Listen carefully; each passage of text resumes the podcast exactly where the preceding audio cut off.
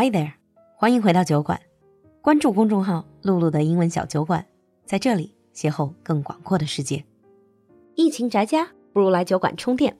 酒馆的进阶口语课第十七期课程报名已过半，周三，也就是三月三十号晚上八点，露露还有一堂免费的试听课。另外，酒馆四月重磅推出新课——高级口语辩论 B2 Plus，专为口语高手准备。已经报名的有大学博导、医生、专业英语老师和海外留学生。如果你的雅思口语在六点五分以上，苦于没有办法进一步提升，那就快来加入高手辩论，拓展视野，强化逻辑，提升语言，一箭三雕。报名咨询、试听、占座，请联系小助手，微信号是 l u l u x j g。我们在酒馆等你。Now, on with the show. Hi everyone, and welcome back to the Sound of Musicals. 欢迎回来，曲外之音。And welcome back to the studio, Oliver. Hello again. So, the musical we're going to talk about today is something that has been requested by a few of our listeners. Actually, more than just a few. This is The Phantom of the Opera, 歌剧魅影. This actually is very, very popular in China. Is it the same in the UK, for example? It is quite popular in the UK. I think you can play most people the uh, the main music, and mm. they would recognise it. It's more popular in the US, I believe. I ah. believe it's very popular in the US, though. Yeah. But the musical started in London, debuted in London, right? It did, yes. 1986 in London was mm. when Andrew Lloyd Webber's The Phantom of the Opera debuted. And it's based on a book, another French novel, just like Les Mis, Les Miserables, another French novel from 1910. So, mm. yeah, they changed it into a musical. This is probably one of the trends. You just take an old French book and turn it into a musical. Seems to be the case, yeah. it seems to be quite popular. yeah, and this is again one of the longest running musicals, both in Broadway and also West End. It is. It is the number one longest running in Broadway and the mm. Second longest in the West End after Les Mis. Les Mis is number one in the Les West Mis is End, still and number Phantom one. is number two. So those French novel musicals are uh, taking over. Yeah. And do you know this is on the gossipy side? Uh, so Andrew Lloyd Webber actually wrote this for his then fiancee Sarah Brightman. 他当时是给还是他未婚妻的莎拉布莱曼写的这样的一个 musical, and then basically almost like typecasted her as Christine, the main one of the main Christine, characters. yeah. oh, a little gossip. I didn't know that. No. yeah. Let's hear the story. Again, I will give you the impossible task of summarizing the story. Oh, one day I'll ask you to do this. Um, Sure. It's set, the main story is set in 1881. There is a little prologue at the beginning where it is years later. But the main story is in 1881 in the Paris Opera House. And it's whilst they're rehearsing one of their shows, Hannibal, there are the lead singer goes away. She's not happy with everything and she leaves because there's rumors that there is a phantom, this spirit, this ghost, this thing haunting the opera house. Mm-hmm. And bad things happen sometimes. Lights break, things fall from the ceiling. A little bit like a curse, really. Honestly, I think theater folks, like theater people, have a lot of superstition, and this tends to happen in theater a lot. Yes, actors and theatre folks are very superstitious. One of the superstitions is not to say, well, I'm going to have to say it, not to say the name of Macbeth. The Scottish Shakespeare play. Scottish play. The Scottish play is what you should say, not Macbeth. I hope nothing bad happens now. But they are very superstitious, and in this opera house, the phantom is their superstition. Hmm. But with the lead singer leaving, it gives one of the dancers, Christine, a chance. And she can sing very well. She has a very good singing voice, and she takes over the lead role. And she talks about how this, she calls it the angel of music, has been teaching her. And the angel of music It's is actually the phantom. teaching her to sing well. It turns out, yes, turns out it is the Phantom, but she never sees him yet. She hasn't seen him yet. Hmm. He has been speaking to her from behind the mirror. Actually, it's there's lots of work with mirrors in this musical, which is quite interesting. And there's a man called Raoul who is a noble who is paying for this opera house. He's funding it. And he was a childhood friend of Christine. And they both love each other and they both want to sort of be together. And that makes the Phantom angry and jealous. So he shows himself to Christine and takes her into this labyrinth, this underground lair that he has underneath the opera house on a lake under the opera house. It's a very ah. dramatic place. Creepy. Very dramatic place. Very, yes, quite creepy. And this little boat going across the lake is probably one of the most famous images of this show. Christine sitting at the front of the boat with the phantom pushing the boat behind. Maybe people have seen that. It's one of the famous images from this. And the Phantom goes through several things to try to impress Christine. He wants her to be his.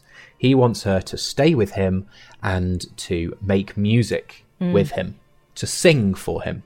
But she ends up choosing Raoul, this noble man who was her friend from childhood. And the Phantom is very angry with this. And to get what he wants, he creates accidents. He makes a big chandelier, a light, drop from the ceiling and crash onto the floor. And he killed people. He does, yeah. He in the end he kills two people to get what he wants, and the first one is at the end of the first half of the show. He kills one of the workers at the opera, mm. yeah, and drops him onto the stage as well. He's not afraid of doing bad things to get what he wants because he wants Christine. And he's very possessive. At least he just sounds very possessive. Oh, he is very possessive through his dialogue and his music, the songs he sings.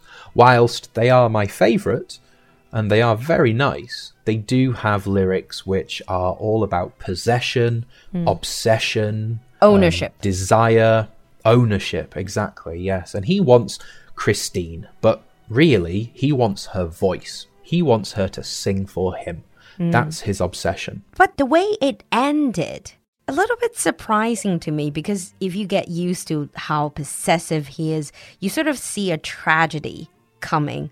And for example, he's probably going to kill both of them, both Christine and her lover. But it didn't happen like that.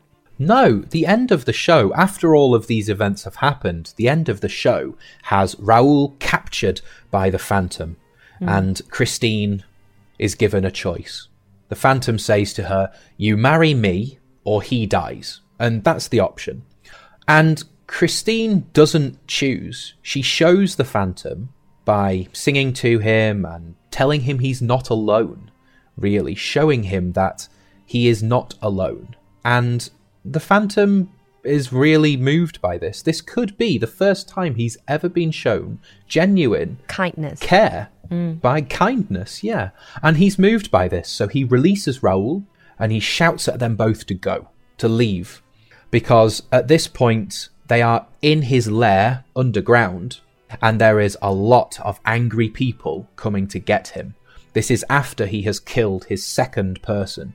So lots of people want him Dead. gone. So they're coming down to get him. They want to kill him, yes, they want him gone. So they're coming to get revenge, and he tells Raoul and Christine to leave, go, get out, leave me alone. He sits down on this big chair, and when the chair is seen again, only his mask is on the chair. Hmm. Only his mask is sitting there. Because the Phantom, throughout the show, wears this iconic mask. Sometimes it's half a face, or sometimes it's over the eyes. It changes for the different shows, but it's an iconic mask of the Phantom. Yeah. The mask is to hide his deformity, right? And he's got basically, he has a deformed face.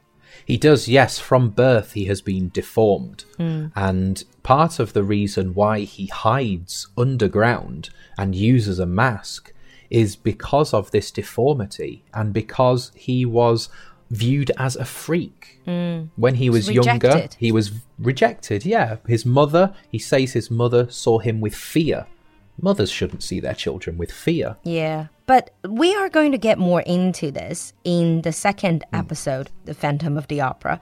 But before we wrap up the first episode, I just want to say that this whole story sounds rather gothic. The original novel was a part of gothic literature, right?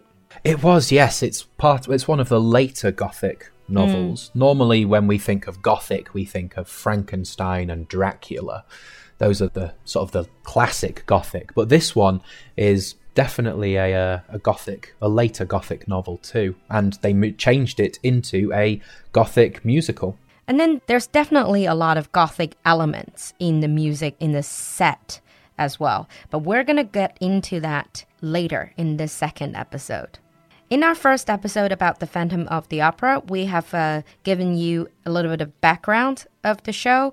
Oliver, as always, done a great job summing up, giving you a short overview of the story, of the plot. And we are going to deeper into the story, the conflicts, and of course the music in the second episode. But meanwhile, leave us a comment in the comments section. Share with us what you think of the musical and what other musical requests you have. Thank you, Oliver, for coming to the show. Thank you. We'll see you next time. See you later.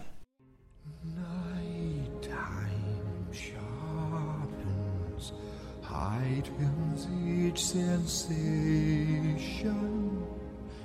Darkness stirs and wakes imagination.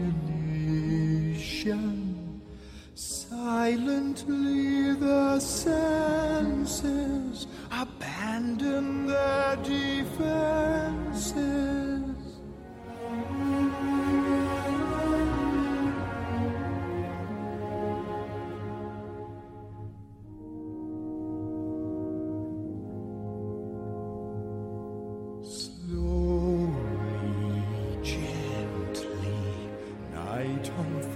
its splendor.